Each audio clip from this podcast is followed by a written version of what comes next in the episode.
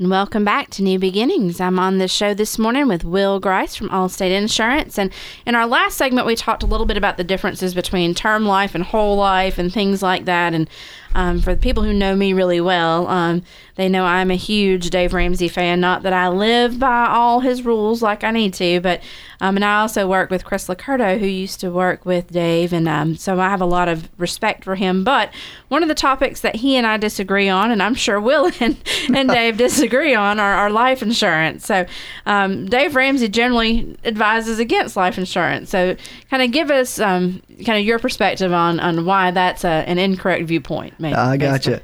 Yeah. Well, and you know, we talked about the different kinds, and right. I think I've heard, you know, and I'll say this too. I've been through Financial Peace University, right. I love and Financial Peace like University. You, I mean, I've love Dave Ramsey. He's got a lot of good stuff. Right. He encourages everyone to get term life insurance. Right. He's not a fan at all of whole life. No.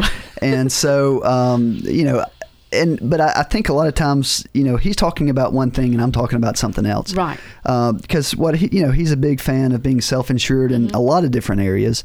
And so, he talks about whole life insurance as more of an investment, saying, you right. know, the interest rates you get and all this kind of stuff, right. it's not great.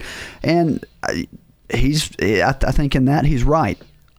You don't want a whole life insurance policy to be your investment strategy. No. However, to be used for permanent life insurance, I would suggest that it's actually a pretty good deal a lot of times, right. Especially if it's something that you get when you're young.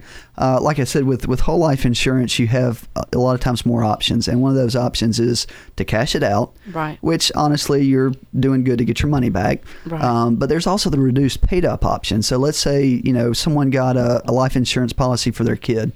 When the kid turns 65, or by that time, who knows, it may be 70 or 80, and it's time to retire.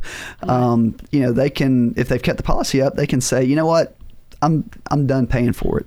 I'm just going to stop paying premiums. And so what the company a lot of times will do is that's the reduced paid up option. Say, okay, well, based on everything, your policy was worth $30,000. So based on how much you put in and different things, when you pass away, we'll pay out $25,000. Mm-hmm. Roughly. It's usually right. an odd amount because it's not right. rounded off.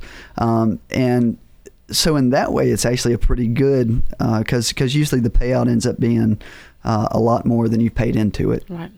And so I would love to take Dave mm-hmm. to some of the meetings I've had with folks because.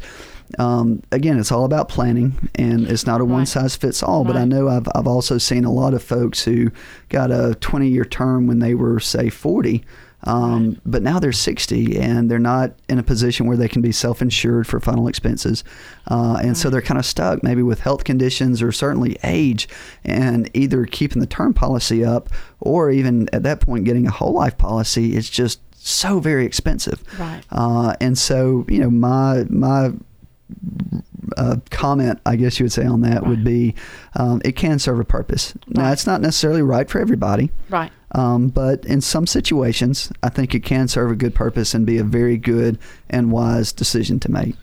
Especially, I would assume, if you bought that policy when you were young and you were healthy. And that's the key. Right. That's the huge key with it right there. Not waiting until you're, because we've had clients in our divorce cases where their spouse all of a sudden gets MS or mm-hmm. Gets Lou Gehrig's disease. And now, there's a need for life insurance, but at the same time, they can't really, get what they need now exactly. With the health conditions exactly. they have. So it's important to have those conversations when people are young and healthy and they can, make the best decisions about those things.